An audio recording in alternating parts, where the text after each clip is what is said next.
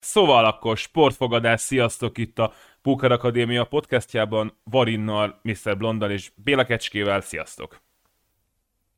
Szervusztok! Köszönjük szépen a lehetőséget! Meg fogjuk majd beszélni, hogy kik vagytok és miért csináljátok azt, hogy fogadtok sporteseményekre és izgultok minden este, de hogy én valahol ott kezdeném, mert szerintem a legtöbb hallgatónak az első és lehet, hogy az utolsó élménye is nagyjából az, hogy valamikor tizenéves korában elkezd tipmixelni, miután rájön arra, hogy ezt idősebb ismerősek is csinálják a közeli kocsmában vagy totózóban, és hogy valahogy itt indulnék el, hogy amikor ti, mint profi sportfogadók gondoltok arra, hogy mit csinál a többi ember, akkor mire gondoltok? Tehát amikor mi elkezdünk tipmixelni foci meccsekre és fogadunk a csapatokra, akikről gondoljuk, hogy azok jók, akkor mit csinálunk ahhoz képest, amit ti csináltok? Én itt, itt kezdeném, és akkor mondja Varin, aztán kitaláljuk majd, hogy, hogy ne beszéljünk egyszerre.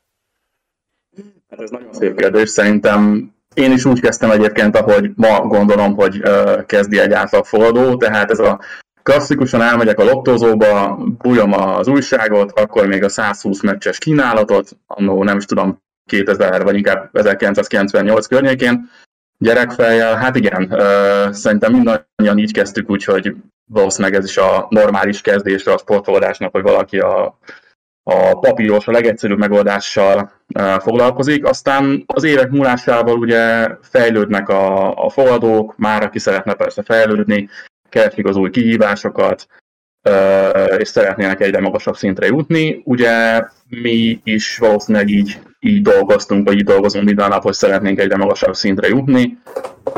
De a kérdésedre válaszolva, ha valaki azt kérdezi tőlem, hogy mit csinál ma egy átlag sportfogadó, vagy átlag játékos, akkor azt hiszem, hogy valahol még félúton van a, a magyar sportfogadási lehetőségek között, tehát a tipmix és a tipmix pro között, illetve valahol már a nemzetközi fogadóirodák környékén is uh, kezd nézelődni, és kezdi megismerni a, az ottani lehetőségeket, de talán manapság még inkább sajnos az előbbi, előbbi a mérvadó. Jó, erről majd beszélünk, hogy ez miért fontos, de engem az is érdekelne, hogy általában az az ember, aki, aki elkezd tipmixelni vakon, nyilván ismeri valamennyire azt a sportot, amin fogad, de egyébként meg ez se biztos, mert lát egy jó szorzót, megtetszik neki, és, és fogad, az ott egy ilyen tuti bukó történet, mert mindenkinek volt egy ismerős a gyerekkorában, aki mindig azt mondta, hogy ő nagyon sokat nyer, aztán hát lehet, hogy kiderült róla utána, hogy nem, nem nyer annyira sokat, vagy nem lettek hirtelen jobb ruhái, annak ellenére, hogy mutogatta a nagy nyerő szelvényeket, tehát hogy ott, ott vannak, vannak amatőrnyerők, nagyjából ez a kérdésnek a lényege, azt hiszem. Jó, hát ahogy mondani szoktál, kóbor kutya seggét is érheti napfény, tehát nyilván bárki nyerhet randomra egy szelvényt, de... de... Azt javaslom mindenkinek, ha vannak ilyen ismerősei, meg így jönnek ezek az anekdóták, hogy azt kellő körültekintéssel fogadjuk ezeket a történeteket, mert hogyha ez valóban így lenne, akkor ugye mindenki nyerő játékos lenne. És ugye ezt tudjuk, hogy nem így van.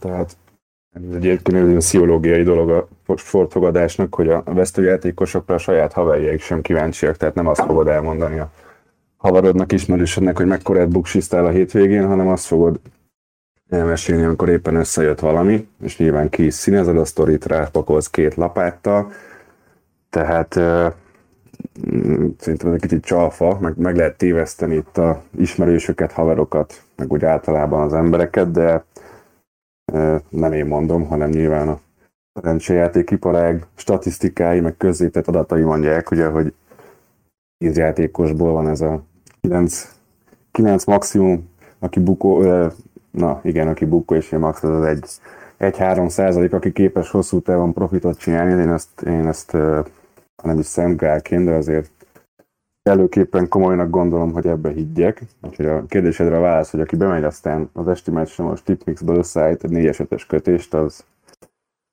elképzelhető, hogy tévedek, de én azt gondolom, hogy gyakorlatilag tízből tíz ilyenfajta játékos hosszú távon veszteséget termel saját maga számára. Barin? Igen, abszolút megállja a helyét, amit mondott a kolléga, ez a tízből kilenc, kilenc és fél bukójátékos abszolút megvan. Hát azért dolgozunk, hogy mi ebben a maradék nagyon kevés részbe tartozzunk, igen. És akkor beszéljük meg azt, hogy ez a, ez a különbség ez hol van, vagy, vagy miben van, akár saját történetből, hogy amikor ti mondjuk elkezdtétek ezt csinálni, ugyanúgy, ahogy mindenki a tipmixen amatőrként, akkor mi, mi volt az a pont, ahol ahol átugrott ez profiságba, vagy félprofiságba, vagy inkább, ami talán még fontosabb, nyereségbe? Tőlünk elkezdtem, én is tipmixen fogadtam, három per kettes kötésbe voltam, nem tudom, tizenhét-nyolc éves, fogalmam nem volt igazából a sportfogadásról, de a fociról, meg így az egyéb sportokról nyilván volt. És ugye azt hittem, hogy a sportág ismerete, vagy a sztárjátékosok ismerete elég lesz ahhoz, hogy nyerő sportfogadóvá váljak, úgyhogy elkezdtem három per kettes kombikat rakni, ilyen háromezer forintos összegbe. De akkor is full amatőrként az volt az első és leges legfontosabb kritériumom, ami mai napig tartom, hogy nem veszíthetek. Tehát ugye a, a nulla, a, a plusz nulla elérése volt a, a cél. Tehát azt szoktuk mondani, hogy a nulla az új plusz, tehát ha már nem voltam veszteséges, akkor elégedett voltam. Aztán nyilván például, hogy hogyan lehet ebből tovább lépni, hát nekem is ismerősök, olyan, olyan sportfogadókhoz volt szerencsém, akik jobban képbe voltak az online világban, és hát szerencsére nem volt nehéz átkonvertálni engem is az online fogadóirodák világába, és akkor nyilván itt az ez volt például ám az első lépés, hogy elkészítettem az első regisztrációkat az online fogadóirodákhoz, és akkor elém tárult a kínálatok bősége, ami mondjuk az akkori tipmix kínálathoz képest mondhatjuk nyugodtan egy dimenzióugrás volt, és, és akkor ott volt az a, az a pont nálam, amikor úgy éreztem, hogy ebből, ebből itt lehet valami, mert tág volt a kínálat, ami, ami, ami azt gondoltam, hogy megfelelő felkészüléssel adott esetben képes lehetek legyőzni a, a, a bookmakert, mondjuk egy magyar vonatkozású piacon, és És akkor így elkezdődött ez a, ez a folyamat, hogy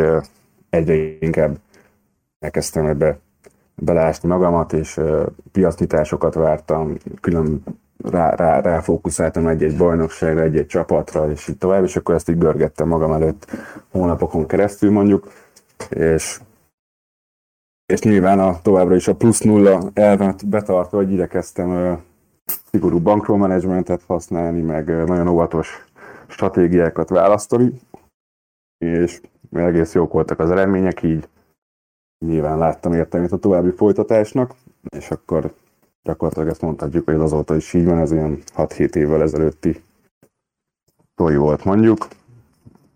Aztán jelenleg is még, még szívesen csinálgatom ezt a dolgot. Azt magyarázzátok el nekem, akkor rögtön itt két kérdés felmerül, hogy mit jelent az, hogy kellő felkészültséggel, tehát ezt hogyan értsük. A másik pedig, mert ez már itt kétszer is fölmerült, azt értem, hogy ha többféle dologra tudsz fogadni, akkor ott biztos könnyen megtalálni azt, amire tényleg érdemes, de hát, hogy önmagában attól, hogy sokkal többféle lehetőség van, ha engem vagy bárkit az utcáról oda küldünk, akkor abban mondjuk maximum el fogunk veszni, és nem leszünk valószínűleg nyerőbbek, mint tipmixen, tehát hogy ez, ez miért fontos, miért érdemes mindenkinek a online nemzetközi fogadóirodák irányába is elmenni. Szerintem egyértelműen az utóbbi kérdésedre az a válasz, hogy a lehetőségek. A lehetőségek tárháza az egy online fogadóirodánál szinte végtelen. Uh, nyilván már a magyar piac is igyekszik felmenni a versenyt a nemzetközi konkurenciával, mert látják, hogy ez a brutális lemaradás, amiben vannak, az a mai fejlődő társadalomban, ahol tényleg az internet, az okostelefon, a mindent, uh, minden információ elérhető közelségben van, ezzel versenyezniük kell. Tehát eb- emiatt látjuk egyébként a magyar uh, szerencsejátékipar fejlődési kényszerét is. Ugyanakkor még mindig ugye nagyon-nagyon messze van a nemzetközi standardtől, amit tudnak uh, produkálni. És hát igen, a kínálat az, hogy felmegyek egy uh, bet háromszázhatvanötre, és azt látom, hogy a, akár egy hétvégi Premier League meccset több száz fogadási lehetőségem van. Olyan dolgokra fogadhatok, amire nem is gondolnám laikusként, uh, hogy fogadhatok. Egy játékos mennyit passzol, mennyi szöglet lesz, meg olyan variációk vannak, hogy szinte kifogyhatatlan a, a lehetőségek tárháza, és ez nagyon fontos eleme a sportforrásnak, hogy mindennel tisztában legyünk, ami elérhető egy uh, fogadási lehetőség kapcsán. Tudjuk, hogy milyen occot hol találunk meg a legjobb lehetőséggel, tudjuk, hogy uh, mire érdemes fogadni, akár amit a kolléga mondott, hogy uh, tudjuk, hogy egy piac mikor nyit. Tehát saját például, példából kiindulva én az elmúlt években a lapos fogadásokat, tehát hogy hány sárga, vagy hány piros lap, vagy ilyen jellegű fogadásokat preferálom, és már gyakorlatilag úgy intézem a napomat, vagy a hetemet, hogy tudom, hogy mikor tudok fogadni arra bizonyos piacra, tudom, hogy mikor jönnek ki a szorzók, tudom, hogy mikor tudom megtalálni a legnagyobb valjút, És igen, sajnos ez igen komoly áldozatokat is követel, de hát a profit érdekében nagyon sok időt kell belevenni ezekbe a dolgokba. Na de ezt is meséld el akkor, hogy honnan tudod ezt például, hogy mikor kell, miért fontos az, hogy minél előbb megfogadjál valamit, erről mesélje még. Hát ez az évek és a tapasztalat mondhatni. Tényleg gyakorlatilag pontosan tudom, hogy én főleg a német és az olasz lapos fogadásokkal foglalkozom, és pontosan tudom, hogy melyik fordulóra, mikor fogja kitenni az oddszokat, hol fogom tudni elérni azokat az információkat, amik szükségeltetnek ahhoz, hogy egy jó fogadást tudjak tenni, és ennek sajnos rá kell áldozni bizonyos dolgokat, de hát ez tényleg, ez, ez rengeteg időt alá fel, hogy az ember erre felkészüljön, tanuljon a saját hibáiból, és tudja, hogy milyen ismeretek és milyen információk szükségesek egy fogadás megkötéséhez. Hát igazából ezt, ezt nem lehet így tanulni egyébként, ha most arra szeretném majd kiukadni, hogy akkor most erre lehet mondani valami át és bét, és akkor, hogyha mindenki ezt betartja, akkor ez így jó lesz. Ez, ahogy a kollega mondta, ez egyszerűen gyakorlati tudás. Tehát, hogy ezt éveken keresztül csinálod, rájössz, hogy oké, okay, bet háromszázhatvanöt csütörtök este fog kijönni mondjuk a, nem tudom, maradjunk a lapos piacnál, és akkor te tudod, a csütörtökön mondjuk öt órától nyolc óráig nyomkodod az ef ötöt, mint az állat, aztán várod, hogy kirakják a nyitó line-okat, és akkor neked már van róla egy elképzelésed, nyilván úgy készen várod a, a piacnyitást, és hogyha ott látsz eltérést, meg valjút, akkor nyilván lecsapsz rá. Tehát, hogy gyakorlatilag ez ennyi, és akkor erről tudni kell, hogy euh, mikor vannak ezek a piacnyitások. Én, nekem az en bé egyben voltak ilyenek, amikor nagyon lelkes voltam még egy három-négy éve, akkor képes voltam szombaton fölkelni reggel hét-nyolc óra körül. A kolléga tudja, hogy ez azért azért furcsa, mert életemben nem kelek fel ilyenkor, tehát vagy így abszolút egy ilyen éjszakai bagoly vagyok. De hogy ez miatt is két, kénytelen voltam benyelni a, a békát úgymond, mert tudtam, hogy mondjuk ez egy kisebb piac volt, érdemes volt a nyitásra ott lenni, és egyszerűen fel kellett kelnem azért, hogy levadásztam azt az egy vagy két tippet a hétvégére, amit, amit akartam. Ah, és akkor jobbak a szorzók még az elején? Vagy akkor, ha még valamiben több érték van, akkor az még nem tűnik fel másoknak, és akkor emiatt jobbak a szorzók? Tehát ezért fontos, hogy ott legyél a legelején? Hát igen, mert ugye, tehát hogy mondom, hogy felkészült, tehát abban vagy felkészült, hogy vársz mondjuk, tudod, hogy mi a szenárió, amit szeretnél elképzelni, és akkor ugye ahhoz párosodik egy nyolc. És hogyha ott eltérés van, akkor nyilván azt mondjuk, azt, azt jó időben levadászni, mert aztán nyilván a többi magyar kollega mondjuk, vagy, vagy többi fogadó kollega szerte a világból. Ki nem kell mindegy... fel hétkor, csak kilenckor? De lehet, hogy kilenckor, és még ő, lehet, hogy ő is el tudja kapni, és akkor mondjuk ugye, hogy a tétek elmozdítják a, az oddszokat, a line-okat, így lehet, hogyha mondjuk lusta vagy, vagy később reagálsz, akkor ugye lecsúszol a az igazán értékes szorzókról, de nyilván ez utólag is lehetett, hogy már egyből föltehetjük a kérdés, hogy akkor miért nem támadjuk meg a kontra oldalt, ugye, vagy, vagy ugyanúgy ki lehet várni az élő, élő mérkőzéseket, ugye az is már gyakorlatilag teljesen egyértelmű, hogy az élőfogadás is ma már teljesen a hétköznapok része, szemben mondjuk tíz évvel, tizenöt évvel ezelőtti szituációkhoz. Szóval igen, igen, egyébként a, a az extra értékek levadászása az bizonyos piacokon uh, nyitáskor, nyitáskor történik meg, mondhatjuk így talán. És tudsz erre mondani érdemes egy ilyen konkrét példát akár, hogy mi az, amire készülsz? Hogy döntöd el, hogy mondjuk egy adott mérkőzésen mire szeretnél fogadni, milyen szorzóra, mert nyilván akkor ez kell ahhoz, hogy azonnal a piacnyitáskor te lássad azt, hogy az a fogadás az a te terveidnek megfelele. Igen, hát mire készülök, az mindig olyan, az egy olyan dolog, hogy a, a, mérkőzés, befolyás, a mérkőzés eredményének befolyásolásra alkalmas információ rendelkezésemre áll-e már.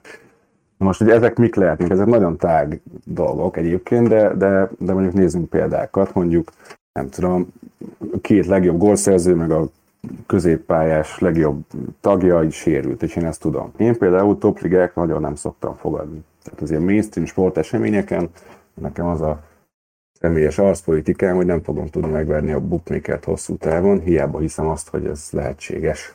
Most ugye, mire gondolok? Mondjuk fogadok a Chelsea Arsenal mérkőzésre, és én azt hiszem, hogy sokkal okosabb vagyok, mint az angliai bookmaker csapat, mert tudom, hogy mondjuk az Arsenal sztár csatárja nem fog játszani. Most ugye klasszikus csapdahelyzet, még akár a haladó vagy a profi fogadóknál is, mikor azt hiszed, hogy az odzba ez nincsen benne. Hiszen ez mindenki az... tudja, igen. Hát, de főleg ő. Tehát, hogy azért nekem nincsenek olyan nagyon kételjeim abban, hogy mondjuk a komoly angliai bookmakerek azért elég kemény ilyen háttérinformációs hálózattal rendelkeznek, ha úgy tetszik, tehát én simán el tudom képzelni, hogy a Bet háromszázhatvanöt vezető osztrédere így be tud telefonálni mondjuk a, nem tudom, a Chelsea sportigazgatójához. Nem vagyok, erre nincs bizonyítékom, de azért ezt nem tartom olyan kizártnak, hogy klub, klub, klub közeli emberekkel tudnak informálisan egyeztetni mondjuk. Na most nyilván akkor ők képzett, képzettelek, vagy jobban fel vannak készül adott meccsre, mint én, és így fogják kihozni az otcaikat. És én meg kis buta azt hiszem, hogy én most okosabb voltam, és akkor megpróbálok lecsapni rá. Lehet, hogy adott esetben sikerülni fog és nyertes ezt a tippem, de én személy szerint azt az gondolom, hogy ez hosszú távon egy ilyen, ilyen jellegű kaliberű ligánál, ilyen mainstream sportoknál ez nem valószínű, hogy én kisebb, kisebb bajnokságokban szoktam halászgatni, például Magyarban, vagy korábbi években itt, itt, itt Kelet-Európában, Kelet-Európában próbálkoztam. És na és akkor igen, tehát hogy visszatér, hogy mik azok az információk, amelyekkel szerintem le tudok győzni valakit. Most mondhatunk egy példát, amikor vesztes lett a fogadásom, de itt volt a Pécsi em ef cé en bé kettes foci csapat Covid és sérült helyzet, helyzete, aminek következtében gyakorlatilag tíz keretes játékos nem állt a szakmai stáb rendelkezésére. Na, ez nyilván egy olyan erős info, ami abszolút hajl- képes arra, hogy befolyásolja mérkőzés eredményét. Na de ezt ugye így nyilván az angliai bookmaker nem tudja. Uh-huh. Tehát arra nincs nekik kapacitásuk, hogy a pmfc.hu weboldalt beüsse, majd ott átolvasgassa a csapathíreket. Viszont ugye van egy tabellája, van egy occsképzési algoritmusa, egy, egy metódus, amit megcsinál, és ebből kihoz egy occot. Na és akkor itt, mikor kihozza ezt az occot, akkor akkor az én infóm ismeretében, amit én tudok, azon nyilván értéket tudok találni az ők általuk megszabott oddsban. Nem tudom, ez így mennyire volt érthető, vagy követhető, vagy nagyon belebonyolódtam esetleg. Szerintem kurvára értem. Úgyhogy itt it- lehet verni, de ugyanez mondjuk tessék, nem tudom, mondjuk egy magyar löplabda női meccset nézel, ahogy tudod, hogy mondjuk a, nem tudom, közeledik a karácsony, és hazaküldik a légiósokat, hogy menjetek. És akkor nyilván a fogadérodó megint nem tudja azt, hogy a három legjobb ütő mondjuk nincs itt a csapatban ezen a mérkőzésen, mert elengedte őket a klub, vagy nem tudom, érted, szűrnek, haza, tök mindegy, nincsenek. Ez szintén egy mérkőzés befolyásoló információ, amit szintén a bookmaker szintén nem fog tudni. Tehát ő megint tabellát fog nézni, korábbi eredményeket, és így tovább, és így tovább kihozza az occot, miközben tudod, hogy a három legjobb nincsen, ötfős csapatsportáról beszélünk, hát ez hatalmas különbség lehet. És akkor az ilyeneket, én például az ilyeneket szeretem vadászgatni, vagy igyekszem ilyesmiket kihasználni, mert ugye, amit az elején is mondtam, egy nagy, nagy piacra azért kiemelt figyelemmel foglalkozik minden fogadóiroda, mindenféle ott, ott központ, viszont a kisebb piacokra egyszerűen bármennyire is itt az internet világát éljük, a kapacitásuk arra, hogy, hogy az ilyen jellegű információknak utána menjenek, ez egyszerűen nem létezhet, tehát nincs ilyen. Jó, ez érdekes. Ha van még hasonló példád, akkor nyugodtan reagálj erre. Rengeteg ilyen van, tehát ugye ez gyakorlatilag ez... Ez a lényeg. És tudsz, így van, tehát ez napi szinten megy, napi találsz egy-két ilyet, az, az nagyon jó. Tehát, hogy, és akkor ez most csak nyilván az én fókuszom, amit be tudok mérni, vagy be tudok dolgozni, vagy át tudok látni, de hát most nyilván ezt egy lengyel srác ugyanúgy el tudja mondani, mint egy kínai srác, érted? Tehát, hogy mindenki, mindenkinek lehetnek ilyen ilyen saját uh, expert ligái, vagy mi a saját uh, országába figyelsz mondjuk. Tehát, amit uh, most mondta például Varin kollega, hogy mondjuk nézi a Bundesliga lapokat. Tehát az is valami ilyesmi. Én személy szerint azt gondolom, hogy ez egy sokkal nehezebb cucc, sokkal nehezebb piac, ott uh, folyamatosan elvét vadászni és találni, mint ha mondjuk a, valaki teljesen rááll a, nem tudom, futsal en bé kettőre.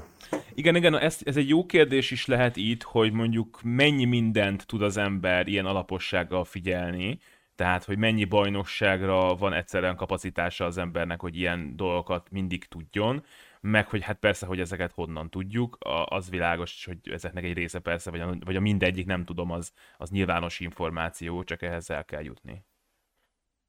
Szerintem nagyon keveset, tehát nagyon kevés kapacitással rendelkezik egy...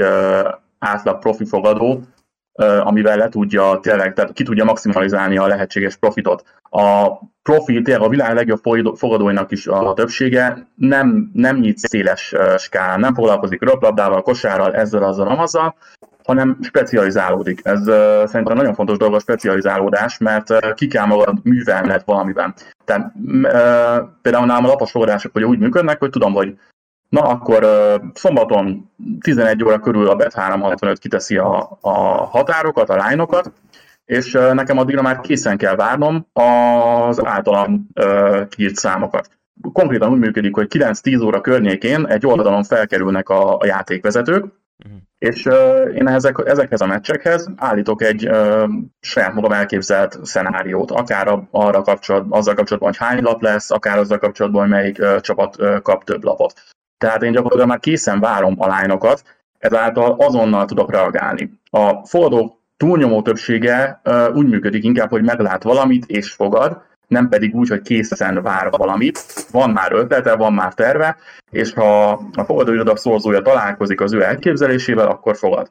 Most, amit uh, miszter Blond mondott ugye az en bé egy kapcsán, az is simán uh, így elképzelhető, hogy már hétfő, hétfő reggel látja, hogy hm, szombaton lesz egy Vasas-Budajos meccs, jó lenne, hogyha egy negyvenet kapnék a Vasasra, mert szerintem Uh, ott már lesz uh, érték. Ugyanakkor, ha nincs egy negyven az ott, hanem csak egy húsz, akkor sajnos el kell tudni engedni, engedni ezeket a fogadásokat, és uh, el kell fogadni azt, hogy vannak olyan fogadások és tippek, amelyek hiába, uh, amelyek mögött hiába van több órányi mondjuk befektetett munka, meg meló, meg utánajárás, meg uh, statisztikai elemzés, nem születik a végén tipp, el kell tudni engedni ezeket a fogadásokat is. Akkor ez mondjuk úgy néz ki mondjuk egy lapos fogadásnál, tényleg csak ilyen nagyon laikusként, megnézed a játékvezetőt, megnézed, hogy az a játékvezető az mondjuk átlagban mennyi sárga meg piros lapot ad meccsenként, aztán megnézed, hogy a csapatok azok átlagban mennyi sárga meg piros lapot kapnak meccsenként, megnézed adott esetben azt, hogy mondjuk olyan játékosok, akik, akik az átlagnál jóval több lapot kapnak, azok potenciálisan kezdők lesznek, nem lesznek kezdők, tehát ilyen is mire kell gondolni,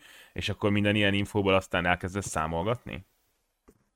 Tulajdonképpen igen, egész jól leszűrte a munkámat, úgyhogy lassacskán már nincs is szükség rám. Kiadtad egyébként... a titkos receptet. Igen, gyakorlatilag így néz ki. Nyilván ehhez még több faktor is hozzájön, és ezek a faktorok tudják elmozdítani esetleg egyik vagy másik irányba a, a, az értéket. Ugyanis a sportfogadó irodák sok piac esetén, mondjuk ilyenek talán a szöglet meg a lapok, kifejezetten átlagok alapján állapítanak meg határokat. De ha mondjuk azon a mérkőzésen, te, amit mondtál, hogy el van tiltva három olyan játékos, aki alapvetően nagyon sok lapot kap, vagy esetleg a másik oldal, hogy hatalmas tétje van a mérkőzésnek, mert kiesési rangadó, vagy éppen az, hogy nincsenek szurkolók a pályán, és uh, miatt az atmoszféra esetleg kicsit uh, kevésbé paprikás. Szóval az ilyen apró tényezők uh, tudják alaposan befolyásolni egyébként a, a forrásokat. De jól mondtad, igen, nagyon... Így, így szoktam nagyjából elemezni. Nem is tudom, valamikor volt egy Manchester City meccs, mert emlékszem ki ellen, amikor Guardiola így külön kiemelte a meccs előtt, hogy nagyon fontos, hogy ne rúghasson szögletet az ellenfél, mert ők abban nagyon jók, és akkor a City nem engedett, és az aztán mint utána egy szögletet rúgtak utána. Most ez így eszembe jutott mindegy ilyen, mindegy ilyen plusz faktor, hogy az edző, akinek senki nem érti, hogy mi van a fejében, az majd kitalál valamit, ami miatt aztán nem engedjük szögletet rúgni az ellenfelet. Igen, ilyenek is vannak egyébként, hogy a csapatedző lenyilatkozza, hogy hát nem láttam a srácokon az elmúlt hetekben azt, hogy oda tennék magukat, több szabálytalanság, keményebb játék, durvább futball kell, és akkor nyilván ez már egy indikátor arra, hogy esetleg igen, itt azért lehetnek lapok az egyik oldalról mondjuk. Így nézzük már meg, hogy néz ki egy napotok, tehát hogy milyen oldalakat néztek meg, aztán milyen adott esetben programokat használtok, hogy ezeket a dolgokat kiszámoljátok, vagy ez fejben megy, és mondjuk mennyi idő megy el arra, hogy mondjuk felkészüljetek egy ilyen piacnyitásra, adott esetben úgy, hogy aztán lehet, hogy nem is lesz olyan szorzó, amit aztán meg tudtok tenni. Hát nálam speciál tényleg úgy néz ki, amit mondtam, hogy reggel felkelek, megnézem azt, hogy kik lesznek a játékvezetők, megnézem azt, hogy uh, milyen a, a csapatok uh, akár sorsolása, hogy milyen mérkőzések vannak mögöttük, ott hogy teljesítettek. Ez, ezek egyébként viszonylag könnyen elérhető uh, statisztikák, szóval nem abban rejlik a, a dolog nyitja, hogy olyan adatbázisokat használok akár, ami nem áll rendelkezésre bárkinek, mert egy Transfermarkt, egy Huskord, egy Soccerway, rengeteg helyen el lehet érni ezeket az információkat. Uh, inkább az, az a fontos itt, hogy elsőként reagálj a dolgokra, hogy legyen kész terved. Azért tudni kell, hogy itt nem olyan hatalmas piacokról beszélünk, mint egy Bajnokok Ligája vagy egy Premier League. Itt az első a, a mérkőzések lányainak első öt-tíz percében, tehát amikor kijönnek a lányok, az első öt-tíz percében jó eséllyel, ha igazán nagy érték van, akkor azt le fogják verni a, a profi fogadók. Ezáltal nem lehet húzni, halasztani a dolgokat, nem lehet polemizálni nagyon sokat azon, hogy akkor ez most jó fogadás vagy sem. Nem, kész tervvel kell ott legyél, minden információt össze kell gyűjtse, amit lehet, és reagálnod kell azonnal kb. Arra, ami történik, és így tudsz igazán értékes forrásokat megkötni. Egyéb?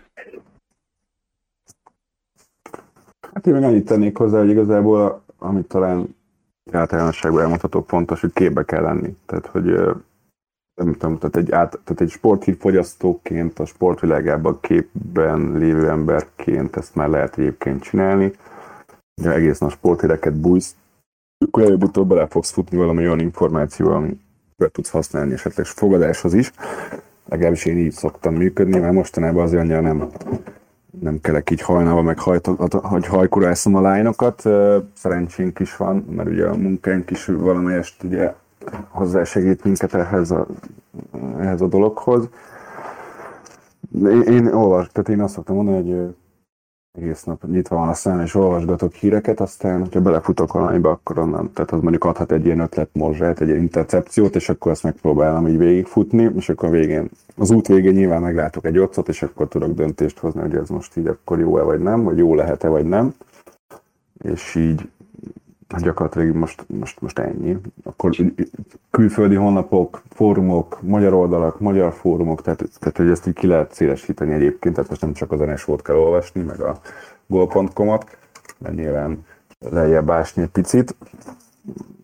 Hát ez is tapasztalat kell egyébként sajnos, tehát hogy ezt így most egy hét alatt nem fogja az ember megfelelően elsajátítani, de, de azt gondolom, hogy kitartással bele lehet ebbe egészen gyorsan jönni, és akkor sokkal hatékonyabban tudod ezt csinálni, tehát nem kell a hosszú órákat elégetned a semmiért. Egy kicsit menjünk bele talán abba, hogy mire érdemes, meg mire nem érdemes fogadni. Most egy általánosságban tudunk persze ezzel játszakatni, hogy amikor az ember elkezd tipmixelni, megint csak ugorjunk oda-vissza, akkor azért általában a kinyeri a mérkőzést típusú fogadás van szerintem, meg a kivezet a félidőben, meg a kinyer handicappel. Tehát hogy én kb. Azt hiszem, hogy ezek voltak. Nyilván most, amikor már a kezdőfogadók is adott esetben az interneten kezdik, akkor már igen, ezek a szöglet, kirúgólt például, ezt én például, amikor így néha kapok valahol valami ilyen, ilyen bónuszpénzt a sportfogadásra, akkor szeretem ezt a kirúg, kirúg, kirúg majd gólt a meccsen, aztán lehet, hogy ez is hülyeség. Szóval, hogy ezeket milyen alapon lehet eldönteni, hogy mire érdemes, mire nem érdemes fogadni, vagy általában van-e olyan, olyan fogadásforma, amit soha bűnös életben nem, nem szabadna csinálni, és mégis sokan csinálják. Szerintetek? Ez mire érdemes, mire nem? Hát kezdjük azt, hogy ne, tehát klasszikus kombinációs fogadások, többes kötések, ez klasszikus pénzégetés. Tehát, hogy az átlag sportoló, hogy tipmixel, az biztos, hogy nem rak fel egyesével meccset, tehát ott kell ötös, hatos kötés, kétszázas sorc, gyerünk ötezerre, ott lesz a millió, és nekem az estére ott legyen az az egy millió, tehát, hogy képtelnek az emberek, az átlagfogadók szerintem két-három napos időtávban is sem tudnak már gondolkodni, tehát azonnal olyan hatalmas például egy klasszikus, ilyen idősebb haverom, tipmixes, mindig föl szokott hívogatni, vagy írogat, csetel, mindegy, mondjak már neki tippet. Nem tudom, mikor volt, másfél éve volt ez a sztori, csak annyira megragadt benne, mert annyira jó korlelet, vagy látlelet a, a, a magyar sportfogadókról, hogy így, vagy azoknak egy részéről, hogy így, nem tudom, ez péntek délelőtt volt, és akkor vasárnapra volt valami hülye magyar focis, valami fogalmam nincs, mert mi volt. És mondta, hogy elmondom, szerintem ez jó, ez nyerhet. És akkor válasz, hogy hát a baszki az vasárnap van, ma meg péntek.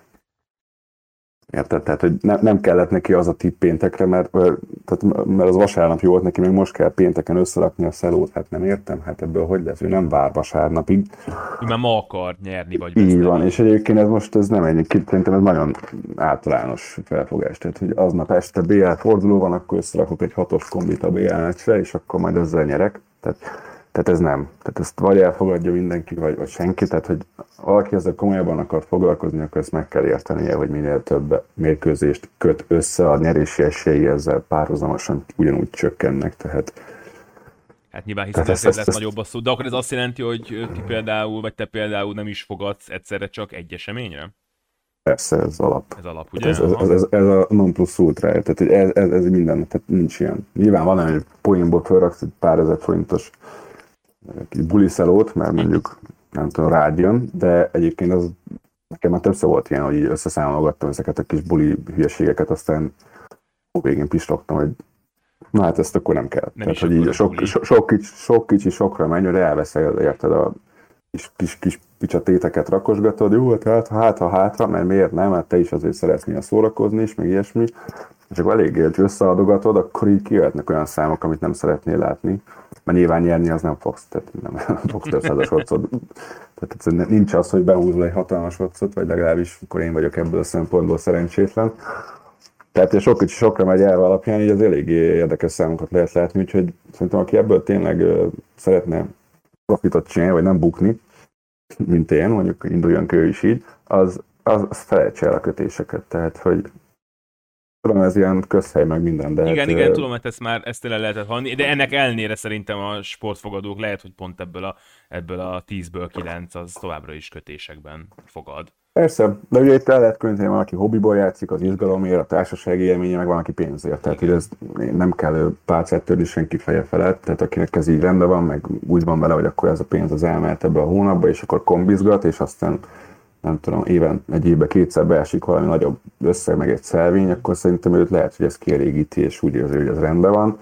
Én azt sem zárom ki, hogy az összszaldója mondjuk egy pluszos eredményt fog mutatni, csak én azt mondom, hogy a következő évben az nem fog megtörténni, vagy akkor a harmadik évben, tehát hogy érted, mit akarok ebből kihozni, hogy, hogy ez így nem, nem Van fog még működni. Ilyen egyébként, ami non plus ultra, hogy soha?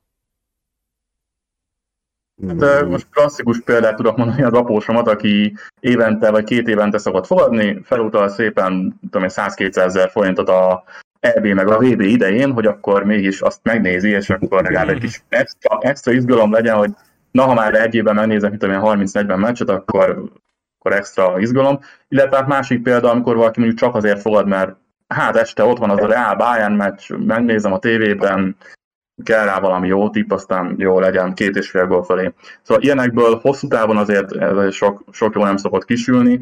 Ugye nyilván a mit néz az ember, a kozafogadó idézőjelben, azt, ami, ami a tévében van, azt, ami a legnagyobb esemény, mindenki néz, egy bé el döntő, egy é bé, vé bé, olimpia, ilyesmi. És hát nyilván ezek, pont ezek a piacok azok, ahol igazán hosszú távon nyerni nem, nem nagyon lehet. Tehát ez akkor azt is jelenti, hogy nincs az az Isten, hogy egy bé el döntőre fogadjatok, mert ott, ott egyszerűen annyi információ van, amit tudni kellene, és amit biztos, hogy jobban tudnálatok az iroda, akkor ez, ez ilyen, szintén egy ilyen egyszerű szabály, hogy, hogy az, a, a, leg, a, leg, a vé bé döntő, bé el döntő, elődöntő, stb. Azt nem kell erőltetni. Hát óriási meglepetés, igen, hogyha ott tudsz olyan otcot uh, levadászni, ami, ami tényleg képvisel értéket, az, az tényleg komoly bravúr, igen. Igen, igen, hát nyilván nem, nem fogom azt mondani, hogy nem fogadtam igazán a bé el döntőre, de abból van évben egy. Tehát érted, hogy így, tehát úgymond belefér. Ha tartom a bé el management, akkor oda mehet egy tét most attól függetlenül, de nem fogok álmatlanul fetrengeni, hogyha nem, nem sikerült a bé el döntőre vagy a vé bé döntőre fogadnom valami jó tippet, de, de egyébként tökéletesen egyetértek. Tehát az ilyen kiemelt nagy sportesemények, és akkor ott pont, amit apósod is ugye csinál, hogy azt látjuk mi is így a piaci adatokból, amik így nyilvánosak, hogy így persze ilyenkor aztán abszolút megjön a megjön a, a, a fogadókedve az embereknél, és mindenki tolja. Hát de egy csomó ember csak az é bé vé bét nézi. És, és akkor ilyenkor a fogadóirodáknál megbontják a pezsit, meg hívják a csajokat, tehát hogy... De igen. Aha, na, de akkor még akkor ugráljunk még ezen, hogy, hogy mik azok a fajta fogadások, amiket mondjuk preferáltok, itt említettük már a, a lapos fogadást, de meg a szögleteket, de hogy ezek, ezek annyival jobbak tudnak lenni mondjuk adott esetben annál, mint hogy kinyeri a mérkőzést.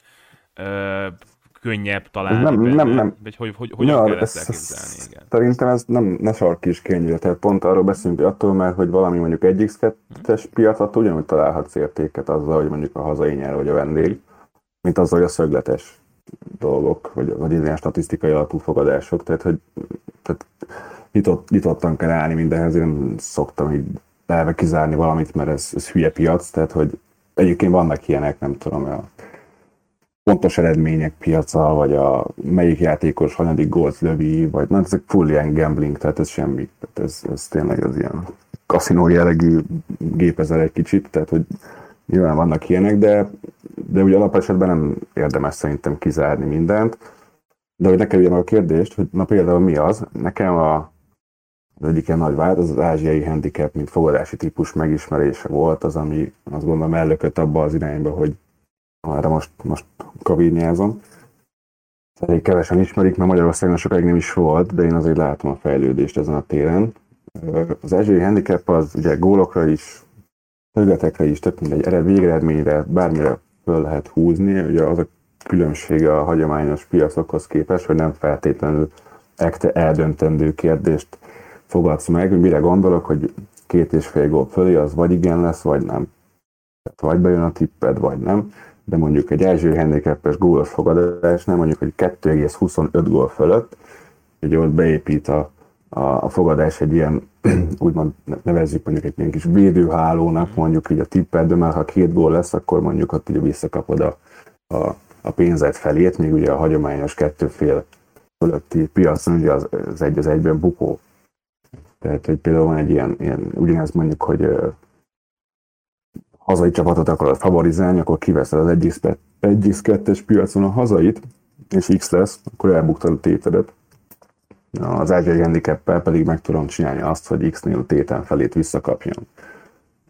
Ezek nagyon, nekem, személy szerint nekem ezek nagyon fontos dolgok, én nem szeretek veszíteni, és ezért mindig ilyen kis óvatos tutista fogadónak. Ez variancia csökkentő dolognak tűnik ez a dolog. Hát pénz, pénzvédelem, én abszolút úgy hívom, tehát uh, inkább visszakapom a felét, mint elbukjam az egészét, még ha mondjuk ezt mondjuk adott esetben egy kétezeres odds-szal kevesebbért is tudom megjátszani, de hogy az így Ez, ez például nekem a személy szerint egy abszolút egy ilyen fontos dolog, hogy használjam az ázsiai handicapeket, mint az ázsiai típusú fogadásokat, mint olyat a hagyományosakkal szemben. Egyébként lehet beszélni talán a többi sportágról is, tehát itt kicsit leragadtunk a labdarúgásnál, de ugye nálunk is a hat-három szerkesztőségében azért van, aki teniszre fogad folyamatosan, más a téli sportokra specializálódott, szóval túl lehet itt látni bőven a, a labdarúgáson. Igen, a következő hát, az lett volna, hogy milyen sportokra kell még, vagy milyen sportokra nem kell, ami meg nyilván megint abból is kell kiindulni, hogy melyik sportot ismeri az ember jobban. Nincs olyan, amire nem kell. Értelek, hogy mégis van egyébként. Uh, nyilván mindenkinek más a preferencia. Én például imádom a speciális jellegű fogadásokat. Tehát nekem egy Oscar-díj uh, átadó, vagy egy Eurovíziós dalfesztivál, vagy ilyen speciális jellegű fogadások, hogy a királyné gyermekének, vagy a unokájának, vagy mit tudom én, a, lá- a lányának a neve. Tehát amikor jön egy trónörökös és nevet adnak neki, az például egy rendkívül népszerű piac tud lenni Angliában, és ezáltal nyilván a nemzetközi fordulóknál is. Szóval én nagyon szeretem az ilyen úgynevezett loyalty jellegű fogadásokat, ezek tényleg nagyon viccesek, humorosak. Nekem például nagyobb élményt jelent utána olvasni egy Oscar uh, kinyeri a legjobb hangkeverés díját egy ilyen jellegű piacnak, mint annak, hogy hány gól lesz, ha nem tudom melyik meccsen. Tehát uh, abszolút lehet itt uh, nagyon széles spektrumban gondolkozni. Nyilván az, hogy mondjuk egy sportágban, egy uh, hagyományos sportágban kiművelt magad, és mindent megtudj róla, és uh, átlát az egészet. Mondhatom például a dárcot, mint jó példa, amit én nagyon szeretek. Sokat is játszunk az irodában, meg nagyon szeretem nézni is, de mint fogadás egyelőre még nem vagyok benne annyira otthon, hogy mondjuk rendszeresen merjek ráfogadni. Nyilván aki mondjuk nem szereti a focit, vagy a kézilabdát, vagy a röplabdát, az jobban elmegy mondjuk az egyéni sportok felé, például kerékpár, darts. Szóval igazából nincs olyan, ami, ami szerintem kizáró ok lenne. Most éppen itt előttem megvan itt a bet három hatvanöt oldala, és nem tudom, hogy lenne olyan sportág, amire azt mondom, hát, hát ez baromság, erre, erre nem lehet fogadni. Az ilyen speciális fogadások egyébként azért is lehetnek jók, ez most megint ilyen nagyon laikus kérdés lesz, mert hogy így ritkán vannak, és hogy adott esetben lehet, hogy nagyobb előnyt tudsz csinálni a fogadóirodával szemben, mint mondjuk egy ilyen már elég jól ismert tudom, foci meccs témában. Tehát, hogy gyakoribb az olyan, hogy bejön az, amit vársz, és mondjuk egy nagyon jó occot meg tudsz találni, mondjuk arra, hogy hogy fogják hívni a trónörököst? Vagy ki lesz a legjobb, nem tudom, színész? Igen, igen. Van, van is egy konkrét példám, nem tudom hány éve volt már, és nem tudom, hogy pontosan melyik trónörökös kapcsán volt az, hogy a Twitteren már kint volt a hír, hogy mi lett hivatalosan a gyerekneve, és a fogadóirodánál még elérhető volt a fogadás. Ó, ez a nyilván... ó, hát...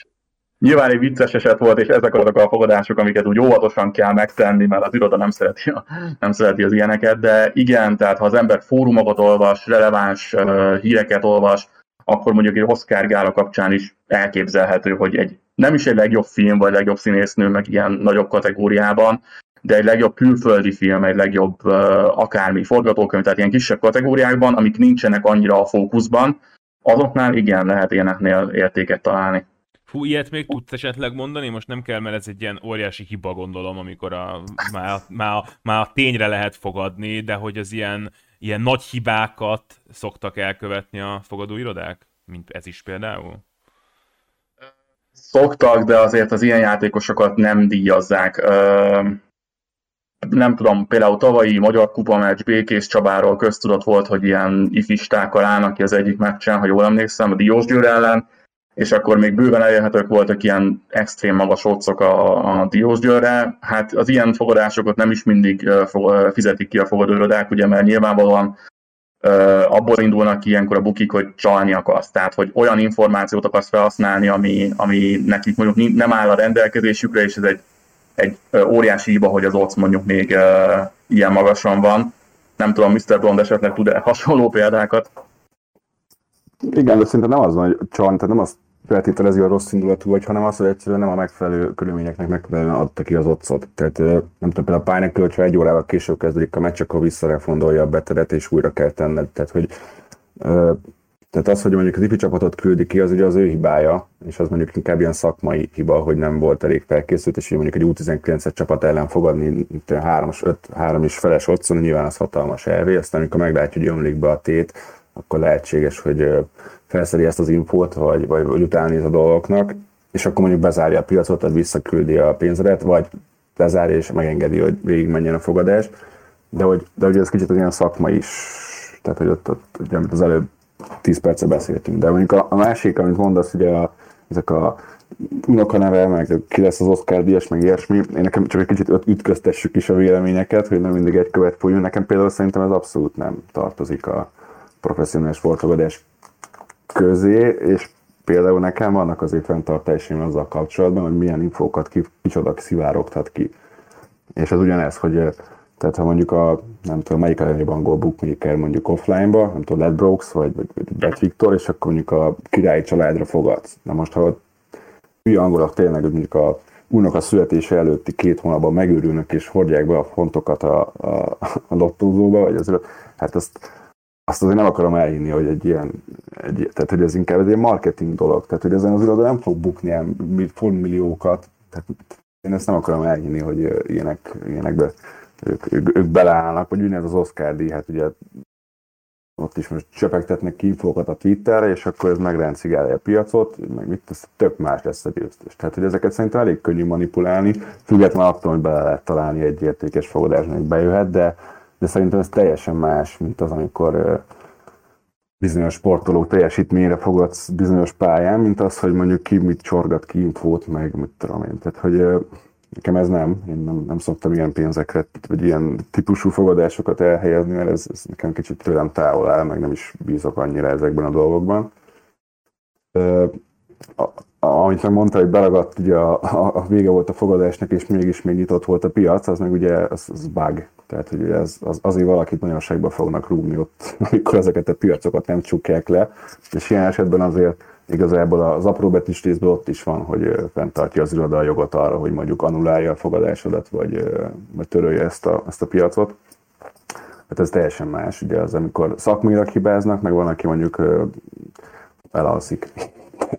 Nem tudom ezt jobban mondani, tehát más, amikor mondjuk az ipi csapatot nem reagálják le, meg más az, amikor nem zárok le egy piacot, ami kész van. Most egyébként tök jó például az aranylabdás sztori, tudjátok, két nap vagy három nap múlva lesz a hirdetés, ugye? Igen, igen, hát hétfőn szerintem. Hétfőn, ugye most akkor szombat van, ugye, hát most az elmúlt két hétben hát tiszta bohózat, tehát sztori, ugye, mert ugye hát jönnek ki a ex-sztárfocisták, hát egy tíz lista már kiszivárgott legalább, de... Körülbelül, na érted, és akkor ugye a legtöbb buki már le is vette, mert jó szerintem megunták ezt az egészet, de mondjuk az Unibeten még mindig van aranylabda piac, és így naponta változnak az otcok, hogy hol a Lewandowski van kettes volt fölött, hol a Messi van kettes volt fölött, na most ha nem lenne ilyen, tehát az Unibet az pont rossz példa, de most gondoljuk, hogy ez egy nagy ázsiai iroda, aztán lehet ott tízezer fontokat pakolgatni, vagy dollárokat föl, hát egy full fix fogadást meg lehet csinálni, hiszen mind a két kandidát kettes volt fölött volt, akkor bármelyik nyer, akkor előbb-utóbb kijelölik győztesen. Tehát, hogy, és ez is miről szól, egyszerűen a közösségi médiából kiszivárgó információk befolyásolják a bookmakereknek a, a, az oddszabását. Nyilván azért, mert a infó birtokában elkezdik pakolgatni az adott kimenetelt, tehát ugye, ahogy telnek meg a a zsebek az orcokba kénytelenek módosítani azt, de hogy szerintem ez egy tök jó példa arra, hogy ez egy káosz, az ilyen jellegű, az ilyen jellegű piacok, fogadások azért, azért eléggé bohózatba is tudnak hajlani szerintem, de, de lehet, hogy ez csak a személyes véleményem, de ez az aranylabda szerintem ez egy igen, tökéletes példa. Kiszivárog valami hétfőn, akkor ott elkezdik tenni az emberek, változik az o cé, kiszivárog egy másik lista kedden, akkor arra kezdenek el tenni. Igen, igen, csak hogy a kiszivárogtatás, hogy kinek az tehát a Messi baráti köréből szivárogtatok ki, ugye az, az még komoly szakmi alatt, az nem az. Ugyanez, hogy akik a Lewandowski köréből szivárogtatnak ki, ugye az sem az, hogy amikor nyomást akarnak gyakorolni, ugye, tehát hogy a szavazás idején voltak, hogy megjelentek ezek a nem adják oda, akkor majd én oldalom az én aranylabdámat című beszólogatások, tehát hogy ez ilyen média hack inkább már az egész, és akkor nyilván egyébként tökre érdekli a foci szerető embereket, hogy na, ugyan ki lesz az aranylabda, de hogy ezt fogadásban is úgy, mert ez egy klasszikus ilyen izé, funny bet, tehát hogy ezt meg lehet rakni, hogy hát, hogy kicsit izgulsz, nekem is van egy... kis tétel a Lewandowski-ra, hát reméljük még, még, még tavaszról, hát most, most ennyi, ennyi belepül egy kis izgalom, de hogy így te ezt így tovább boncolgatni, meg ezt így, hát nem tudom, tehát ez nekem inkább ilyen, ilyen az irodáknak is inkább ilyen marketing fogásra jó, és nem is, nem is látok mögötte komoly szakmai, szakmai dolgokat, produktumokat az ilyen jellegű fogadások. Lehet, hogy mire ki fog jönni a podcast, addigra már tudni fogjuk, hogy a Lewandowski nyert, úgyhogy akkor már lehet, hogy hallgatók tudják. Úgy legyen, úgy legyen. Ugye, hát én is neki szurkolok már, mert ő neki kéne. Na, de hogy beszéljünk egy kicsit póker sportfogadás összehasonlításról, nem tudom, hogy mennyire, hát tudom, hogy azért pókereztek uh, hébe-hóba, de hogy elhangzott már itt a bankról menedzsment kifejezés, mint olyan, mind a kettőnk számára ez fontos. Hogyan néz ki nálatok a bankról a menedzsment, vannak ennek valamilyen fix szabályai, mennyire lehet tőle eltérni nálatok? Igen, az rendkívül fontos, ugye nyilván a pókernél is úgy működik, hogy ne kockáztass többet, mint amit megengedhetsz magadnak. Legyél tisztában ugye a céljaiddal, tehát nyilván be kell szögezni az elején, hogy mit szeretnél pontosan elérni, ehhez igazítani akár a bankról menedzsmentet, akár a bankról méretét. Nyilván semmi gond nincs azzal, hogyha valaki csak hobbiból fogad és szórakozásnak szánja és feladja a kétszáz pontos tipmixeket, ugyanakkor nyilván, hogyha ö, komolyabb céljai vannak, akkor komolyabb bankról szükséges hozzá, és ahhoz egy igen feszes és határozott bankról menedzsment, amitől eltérni azért, azért nem ajánlott. Tehát a bankról menedzsment nyilván ugyanúgy, mint a pókernél, a sportfordásnál is téged véd, ö, megvéd attól, hogy ö, lenullázó, hogy határozott ö, kritériumai vannak, amiket be kell tartani. Én speciál nekem ez egy nagyon-nagyon hosszú, tehát szerintem az egész sportfogadói pályafutásom leghosszabb tanulási fázisa volt, hogy, hogy ezt jól csináljam, és ezt határozottan csináljam, és betartsam, és ne, ne szálljak el néha, amikor azt hiszem, hogy na most megtaláltam a tutit, és úristen, mekkorázott, mekkorát hibázott az iroda, és egyből harminc egység durran. Szóval igen, nekem ez egy nagyon nehéz tanulási folyamat volt, de örülök neki, hogy valamennyire azért sikerült már, már ezt megtanulnom. De igen, határozottan, határozottan be kell tartani. Én nem nagyon engedek meg magamnál ilyen kilengéseket most már, tehát én tényleg lefektetett szabályok szerint próbálom tenni a tippeket, nem elszállni, nem túl gondolkodni, és tényleg a leírtak szerint fogadni. Ami szintén egy ilyen hasonlóság lehet, a variancia kérdése, amit gondolom, hogy nátok is nagy, meg hogy ti is el tudjátok dönteni azt, hogy, hogy mondjuk mekkora varianciát vállaltok be, tehát hogy mennyire fogadtok meg necces, vagy csak nagyon-nagyon picit nyerőnek tűnő uh, szorzókat, tehát hogy ami mondjuk nyilván a póker szempontjából a feszesebb és az agresszívebb játékosok közti különbség, nyilván utóbbiaknál nagyobb a variancia, és nálatok is lehet olyan sportfogadó, aki ugyanúgy nagyon profi, de sokkal nagyobb kilengéseket produkál. Ez hogy van nálatok? Szerintem ez jó példa, mert szerintem pont más stílusú fogadó vagyunk, mert igen. Varin kolléga szerintem sokkal nagyobb tipszámmal dolgozik, tehát mondjuk hozzám képest biztos. Tehát, hogy én, én nagyon tényleg ilyen, az ő szemében egy unalmas fogadó vagyok, mert soha nem merek kockáztatni, vagy legalábbis nagyon próbálom le, leredukálni a kockázatot, és tehát inkább ilyen megfontolt választásokat küldök játékba, ő meg inkább ugye, több, több, tehát grindol inkább, vagy nem tudom, ez nálatok mondanak ilyet, ugye van ilyen kifejezés. Igen, igen, igen. Tehát ő inkább grindos pókeres, én meg inkább a, a nem, nem grindos pókeres, de, de igen, tehát ugyanezt én csak ezt tudom mondani, az, ami nálatok is van, bankról menedzsment, ez, ez nagyon komoly dolog, tehát hogy én ezt nem tudom, hogy átléptem-e valaha az öt százalékot mondjuk, vagy jó, nyilván átléptem, most nem fogok itt hazudozni, csak nem tudok róla, vagy nem tudok leidézni, de ez nagyon fontos. Tehát, hogy nyilván ez fog megvédeni a, a rossz szériáktól, meg ilyesmi. Úgyhogy uh, igen.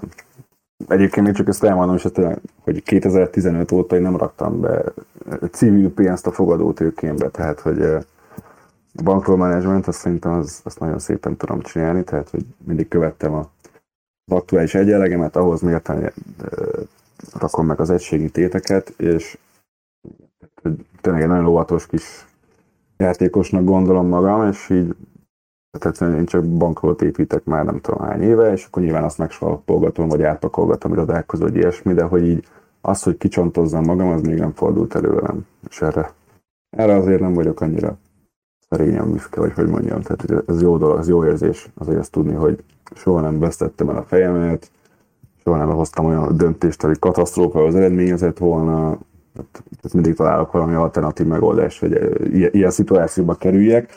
Azt nem mondom, hogy könnyű, nekem sem az. De nekem is összetört pár klaviatúra még az első két évenben, hogy már megint a kilencvenharmadik percben integetek el pénzemnek, tehát hogy nyilván ezt tanulni kell, de, de igen, ez nagyon fontos. Igen, egyébként ez ez a, saját... tilt, a tilt kérdés, ez egy tök jó, hogy ezt felhoztad, mert ugye nyilván ez a pókerben is van, a riveren lejön, és akkor igen, vannak tehát, emberek, hogy, hogy ezt, ezt nálatok is ugyanúgy ugyanaz. Kezelni kell, mint ahogy a pókerben is van nyilván már tőled független esemény, ez a sportfogadásban, meg hát ott meg az összes esemény tőled független, tehát amikor te már megtetted a jó tétet, akkor ott már onnantól nem tudsz jól dönteni, hogyha nem tudom, van a tizedik percben egy kiállítás, vagy a tizenötödikben hát még egy, akkor az onnantól fogva már azt el kell viselned valahogy. Egyébként ilyen, ilyen tehát tiltkezelés, vagy akár ilyen mentális része a dolgoknak, ha már ez így meg lett említve, az hogyan működik nálatok, hogy el kell viselni adott esetben azt, hogy tízszer a kilencvenharmadik percben.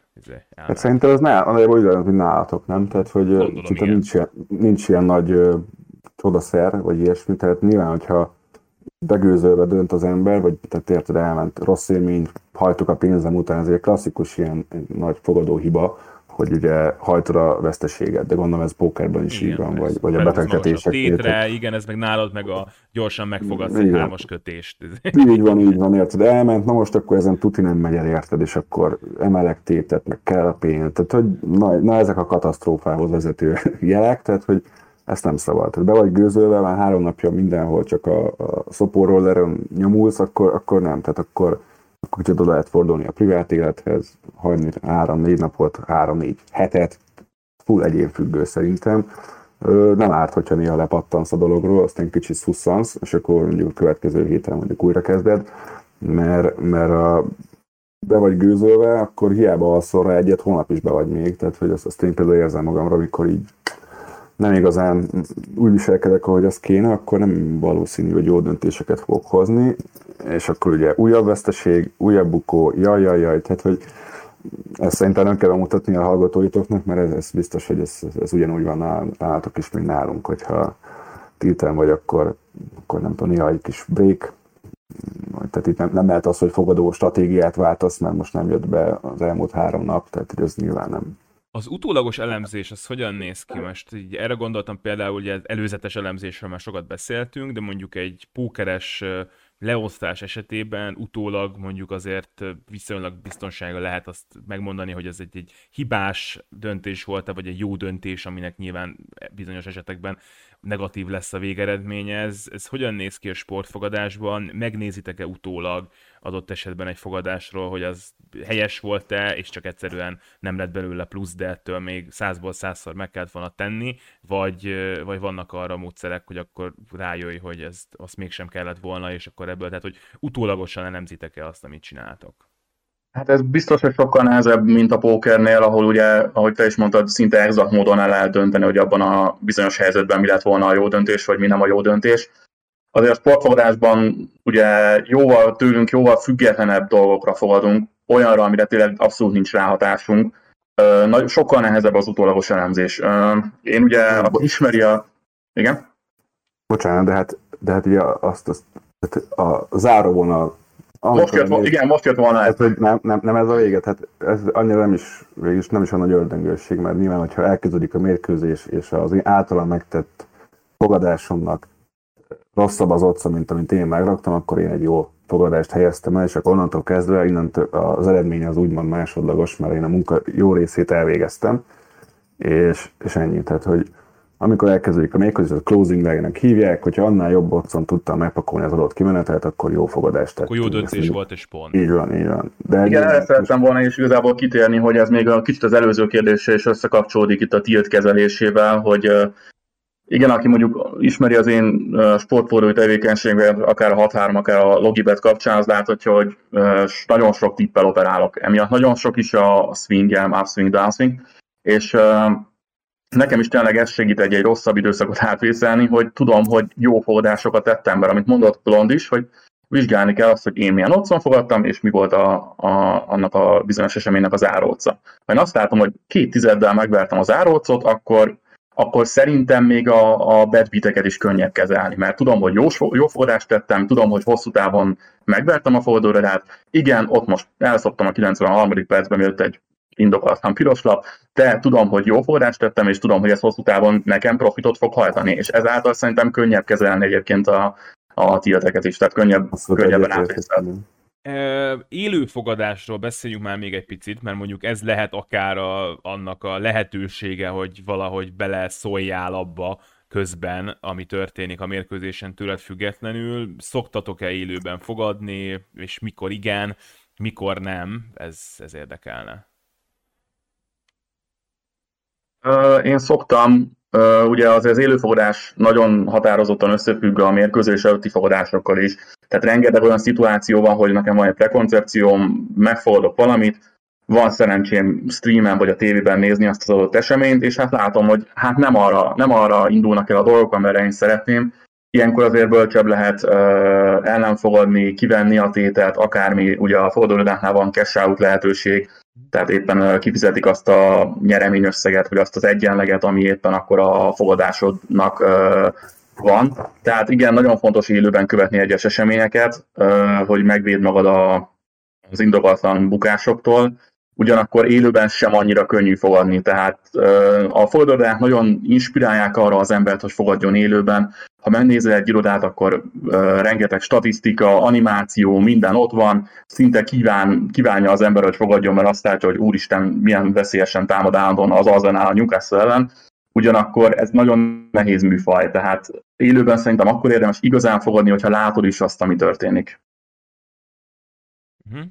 Még eszembe jutott csak egy ilyen nagyon egyszerű példa, mondjuk elkezdődik egy mérkőzés, és a második percben a, a kieső helyen álló csapat valahogy talál egy gólt a bajnokcsapat ellen, és akkor ott valamennyire föl fog menni, gondolom, a bajnokcsapat győzelmére a szorzó, de attól, hogy valami a második percben történt, az még nem biztos, hogy megváltoztatja azt, hogy egyébként az volt a valószínű, hogy ezek sok góllal nyernek. Tehát például itt egy ilyen, ez, ez jutott így eszembe, mint egy ilyen, amire mondjuk így mernék talán fogadni, de lehet, hogy aztán az se lenne annyira jó ötlet, nem tudom.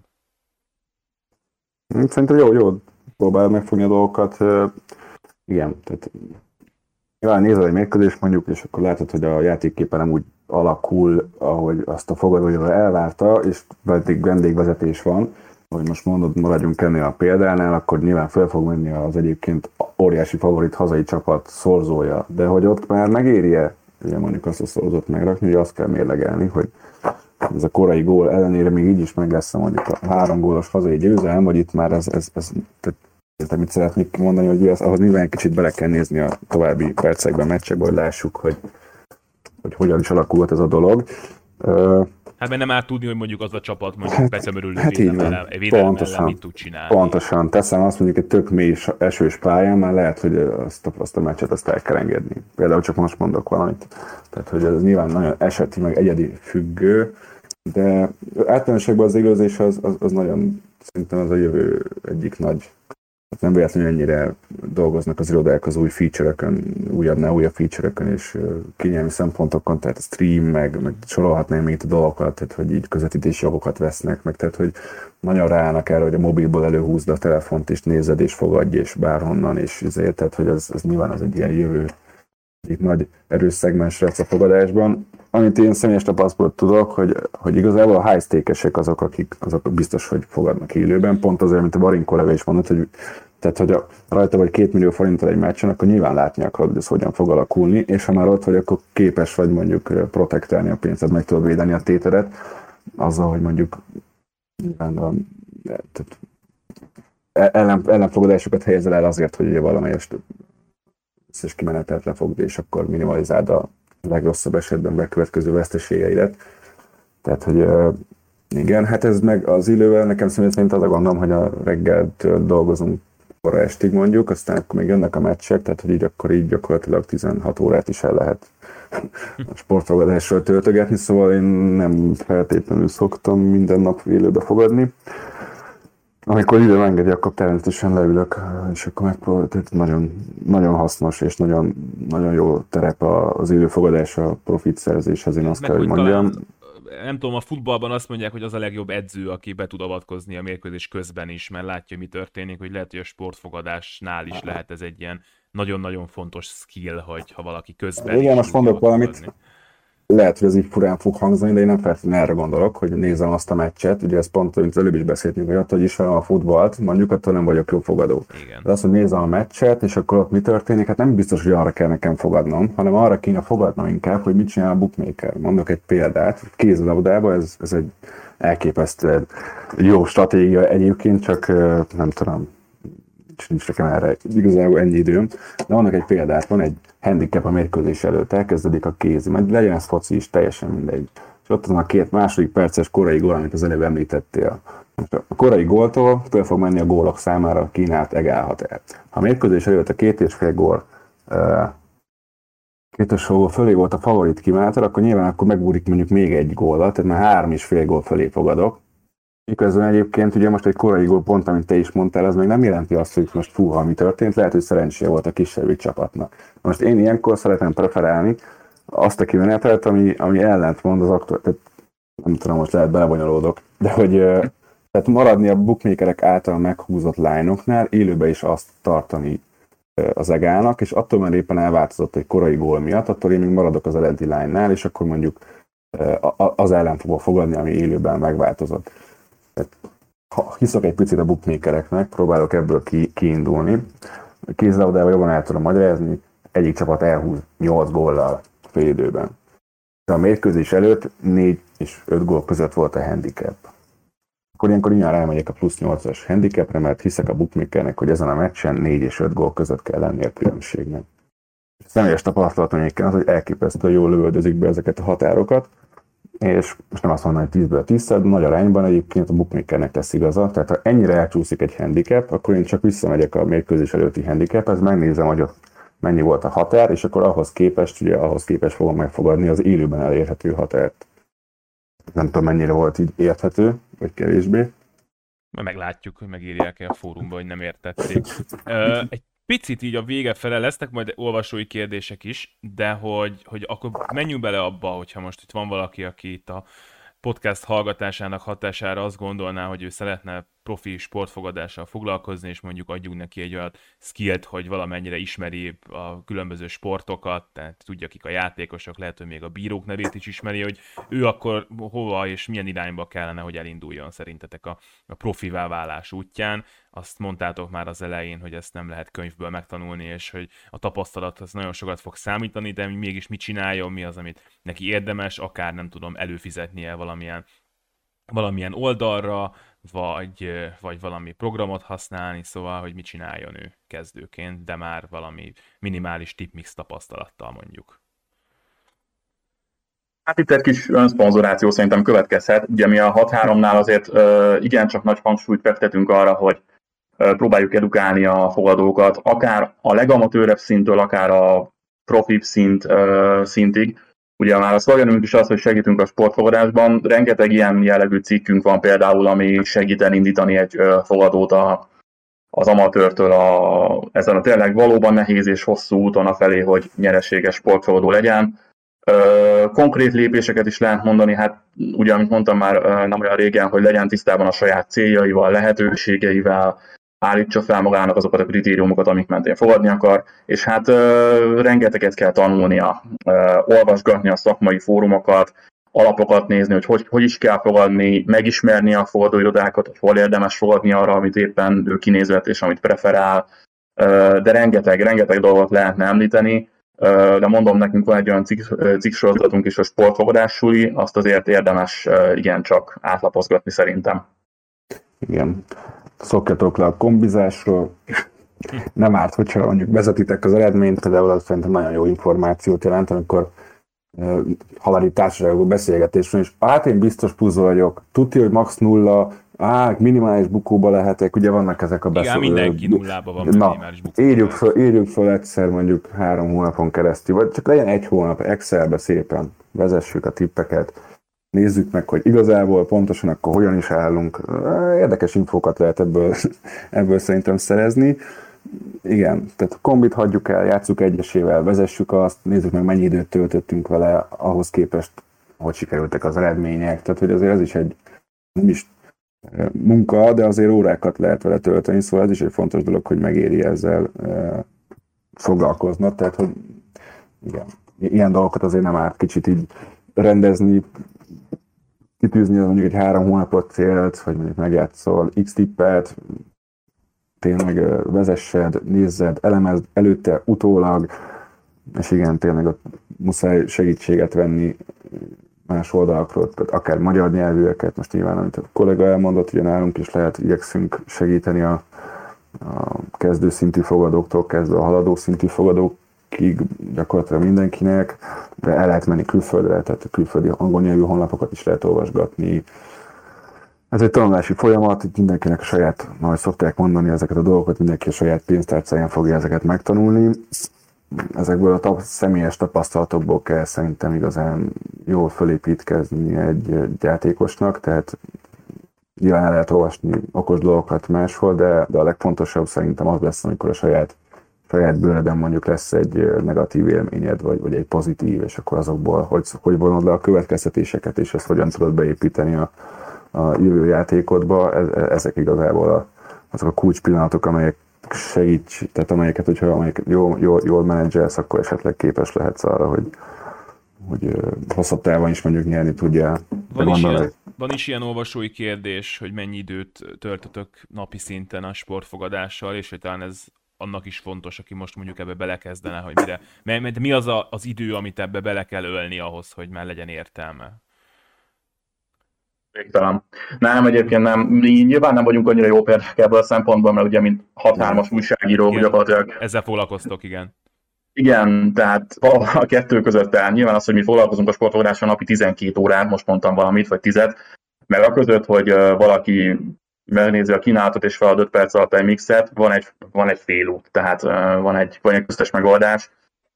Hát nem tudom, azért ez nehéz, de, de mindenképpen egy nyereséges sportfogadónak azért napi, ha nem is napi, mert nem, nem mindig fogad, tehát nem minden nap fogad, de amikor fogad, akkor azért nem tudom, több órás munka szerintem egy, egy elemzés, vagy egy, tehát az, hogy elemezze az, a tétlapot, vagy összeállítsa azt a néhány meccset, amire megéri fogadni. Hát igen, ezt nem lehet meg, megúszni napi tíz percből, az biztos. Mm. Annak van-e értelme, hogy valaki előfizet a ti tippjeitekre, most csak még egy esélyt adok az önreklámra, és ő azt mondja, hogy jó, hát ő igazából ő ezzel nem akar többet foglalkozni, mondják meg neki mások, hogy mire kell fogadni, ő ezért fizet, aztán megfogadja, és akkor várja, hogy ebből valamilyen profitot csináljon. Ennek van-e értelme? Szerintem akkor is van, ha te nem akarsz fogadni, és akkor is van, ha fogadni akarsz. Tehát pont a Logibeten nagyon sok visszajelzést kapunk mi tippmesterek is arra vonatkozóan, hogy nem feltétlenül csak azért fizet elő valaki, hogy a nap végén több pénze legyen, leegyszerűsít a dolgokat. Nyilván van ez a réteg is, aki, aki egyszerűen csak fogadni akar, és meg akarja nézni, hogy mik a jó tippek, és nem akarja rászállni azt a napi egy-két órát, amit, amit rá kell, hanem van az a réteg is, aki tanulni szeretne, hogy hogyan gondolkozik egy tippmester, hogy mire éri megfogadni, hogy hogyan, hogyan érdemes elemezni. Tehát rengeteg ilyen előfizető van például a Logibeten, aki csak emiatt fizetett elő, és nyilván előbb-utóbb megpróbálja maga is a tippmesterkedést, esetleg megpróbálja a másik oldalt megnézni, hogy na most akkor én adok tippet, és tőlem vehetik meg. Nyilván ez egy jó visszajelzést is ad neki esetleg, hogy egyrészt a statisztikáit láthatja, másrészt az érdeklődést esetleg, hogy rá mennyien iratkoznak fel. Azt, de nézitek, igen, egy, nagyon... azt nézitek egyébként, hogy az ilyen kezdőkből profibbá válók aztán ott milyen tippeket adnak másoknak, hogy ez, azok rendben vannak-e? Igen, igen, láttam ezt a kérdést a Poker Akadémia fórumában. Persze, én nagyon sokat nézem egyébként az alacsonyabb szinten lévő tippmestereket. Én nagyon hamar idézőben felszoktam fedezni a tehetségem, most ez kicsit beképzelten hangzik, de, de látni azért azokat a, azokat a tippmestereket, akikben ott van a potenciál, és látni, hogy kik azok, akik mondjuk hiába vannak jobb eredménnyel, ha megnézed a tipp történetét, akkor azért lehet látni, hogy ez csak egy valószínűleg egy véletlen upswing, bár éppen Premier League meccseken nyer folyamatosan, és lehet tudni, hogy azért ez nem tart sokáig, de igen, én nagyon sokat szoktam nézni az alacsonyabb szinten levő tippmestereket. Felmerült olyan kérdés, hogy mennyi ideig lehet vajon, ha jól értem, még megverni az irodákat, ugye itt ti is mondtátok, hogy a gyakorlatilag mondjuk például egy Premier League esetén az egészen biztos, hogy az iroda sokkal többet tud, mint bármelyik sportfogadó infóban, és hát gondolom, hogy ez, ezek folyamatosan fejlődnek, tehát hogy ezek a kiskapuk, vagy ezek a jól megjátszható tippekből talán, nem tudom, hogy így van-e, egyre kevesebb lesz, hogy, hogy milyen, milyen jövőt láttok ebben a történetben. Én általánosban mondom, hogy nyilván ezek az e- és a virtuális sportok felé fog tendálni, legalábbis most az, a, az az irány, az a trend alakul ki, hogy ezek a úgymond új, új hullámos fogadási lehetőségek, vagy sportályok, vagy nem is tudom ezt, hogy lehet konkrétan nevezni, erre, ebbe az irányba fog elmenni a, a jövő sportfogadásra. Ugyanez az élős, mobileszközös vonallal egybekötve, hogy mondjuk megszűnnek az igazán finom falatok, a kisligák, vagy ilyesmi, ebből ettől függetlenül ezt nem gondolom. Tehát nyilván mindegyik irodának az adott piacra, tehát attól függően, hogy Angliában vagyok bookmaker, attól szeretnék a magyar játékosoknak magyar piacokat biztosítani, tehát azt nem hiszem el, hogy ne lehessen majd mondjuk ilyen kisebb ligákra, vagy ilyesmikre is fogadni. Az, hogy egyre nehezebb lesz a fogadó dolga, azt, azt, azt szerintem az, az megáll. Egyetértetünk, tehát több, több fajta tény, több, több tényező miatt is így van ez. Ez egyre nehezebb, nyilván húsz éve sokkal könnyebb volt, meg mondjuk tíz éve is könnyebb volt, tehát azért az információ áramlás egyre gyorsabb, itt azért egyre nehezebb lesz a, a, a reagálni, legyőzni az irodákat. Nem tudom, hogy milyen jövő lesz, egyébként nincsenek ilyen nagyon konkrét elképzelésem, hogy merre fog ez a dolog elindulni, vagy merre fog menni. Ne, nehéz lesz, nyilván, nyilván egyre nehezebb lesz.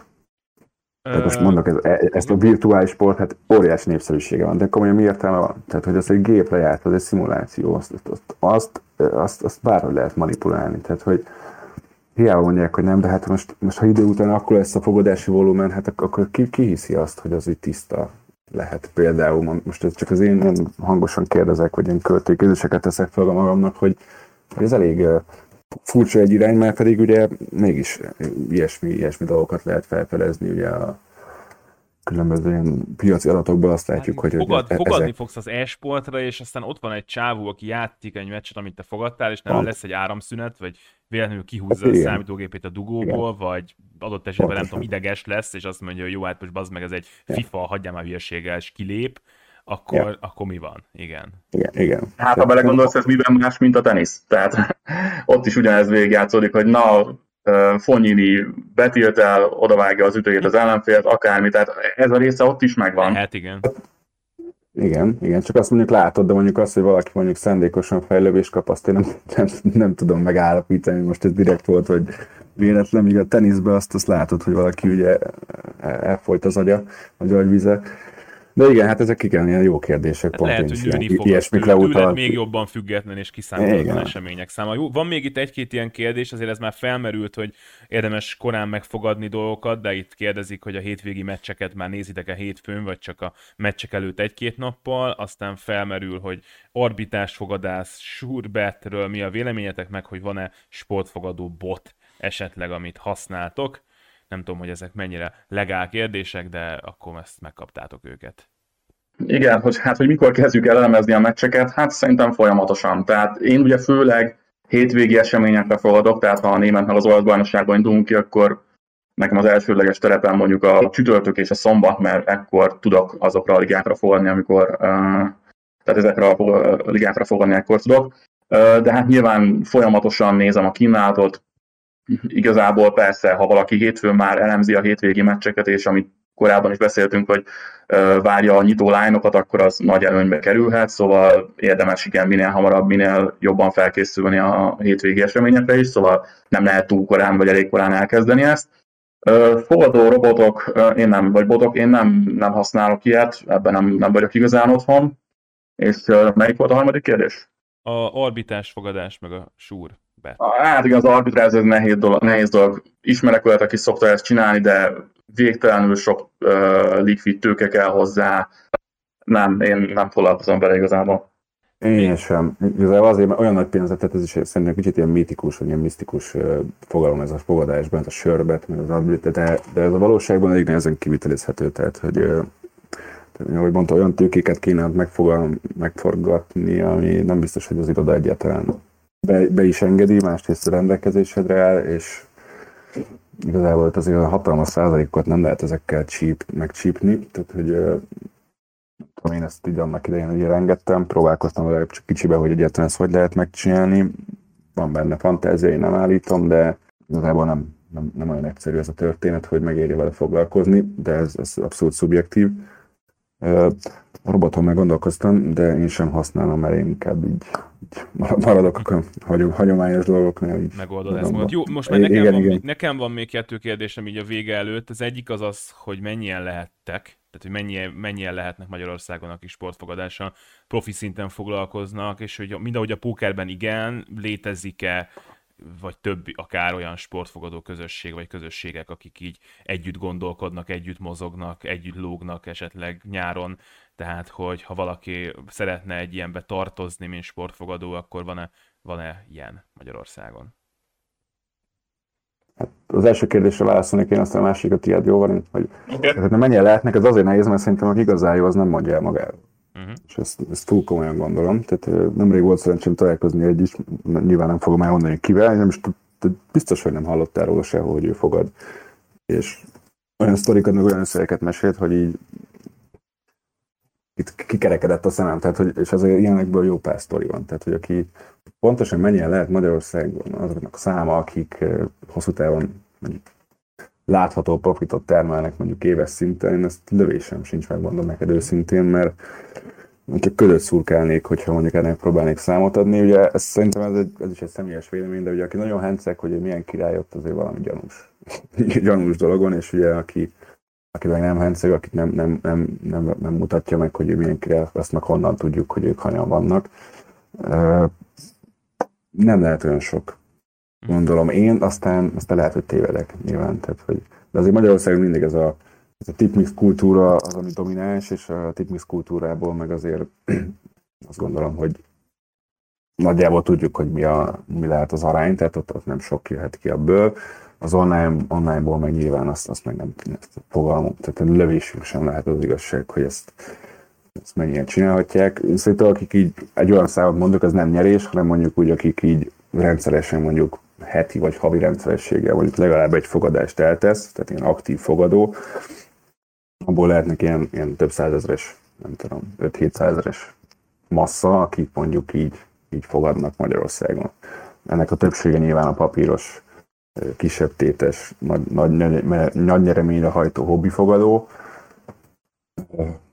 Ez a döntő százalék, akkor maradt a kis százalék, aki mondjuk már haladó szinten van, és akkor itt most gondolok arra, hogy online fogadóirodák regisztrált, hogy, hogy ismeri ezt a világot, hogy ezt használja, na és akkor még ennek a eleve kisebb százaléknak lesz még ugye egy nagyon kicsi százaléka, aki valószínűleg ö, hosszú távon nyerő, tehát hogy